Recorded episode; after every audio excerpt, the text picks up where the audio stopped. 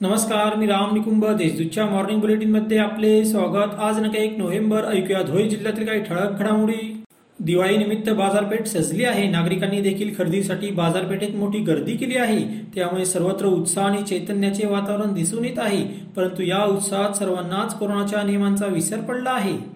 सरदार वल्लभभाई पटेल यांच्या जयंतीनिमित्त राष्ट्रीय एकता दिन साजरा करण्यात आला. यानिमित्त धुळे शहरातील सरदार वल्लभभाई पटेल उद्यानापासून रॅली काढण्यात आली.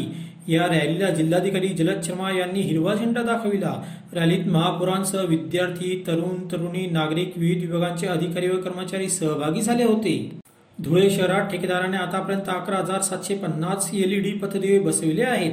पुढील दोन ते तीन महिन्यात एलईडी दिवे बसवण्याचे काम ठेकेदाराकडून पूर्ण होईल अशी माहिती महापालिकेचे कनिष्ठ अभियंता बागुल यांनी दिली आहे.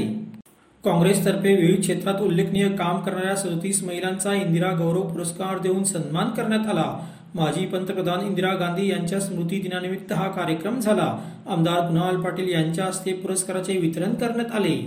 धुळे शहरातील देवपुरातील विष्णुनगरात तरुणीची छेडछाड करणाऱ्या एकाला बारा दिवस जिल्हा कारागृहात जेरबंद करण्यात आले. न्यायालयाच्या आदेशाने देवपूर पोलिसांनी ही कारवाई केली. पोलिसांच्या या कारवाईचे महिला वर्गाने स्वागत केले आहे. बजरंग जगन्नाथ बर्वे असे आरोपीचे नाव आहे. धुळे शहरात युवा सेनेतर्फे पेट्रोल व डिझेल दरवाढी विरोधात सायकल रॅली काढण्यात आली. यावेळी पदाधिकाऱ्यांनी कपाळावर काळी फीत बांधून मोदी सरकारचा निषेध व्यक्त केला.